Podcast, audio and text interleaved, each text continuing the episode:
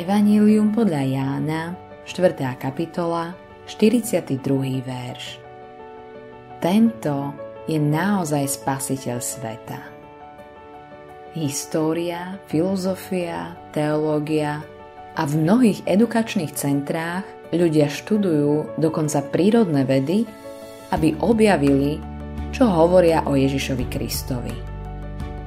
Kvôli svedectvu o Ježišovi sa na novo skúmajú záznamy ranej církvy. Archeológovia robia vykopávky, aby objavili nové dôkazy. Niektorí hovoria, že Ježiš Kristus je mýtus a v skutočnosti nikdy neexistoval. Iní tvrdia, že bol obyčajným človekom, že na jeho narodení nebolo nič nadprirodzené a že jeho ukrižovanie bola halucinácia.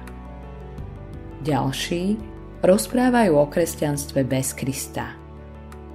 Niektorí vravia, že to, čo si o Kristovi myslí jednotlivec, neovplyvní kresťanstvo. Mília sa.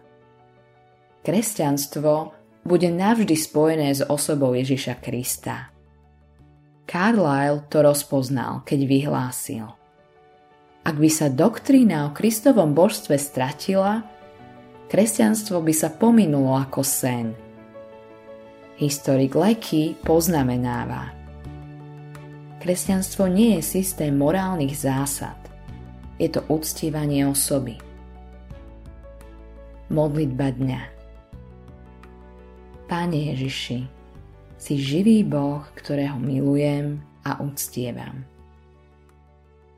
Autorom tohto zamyslenia je Billy Graham.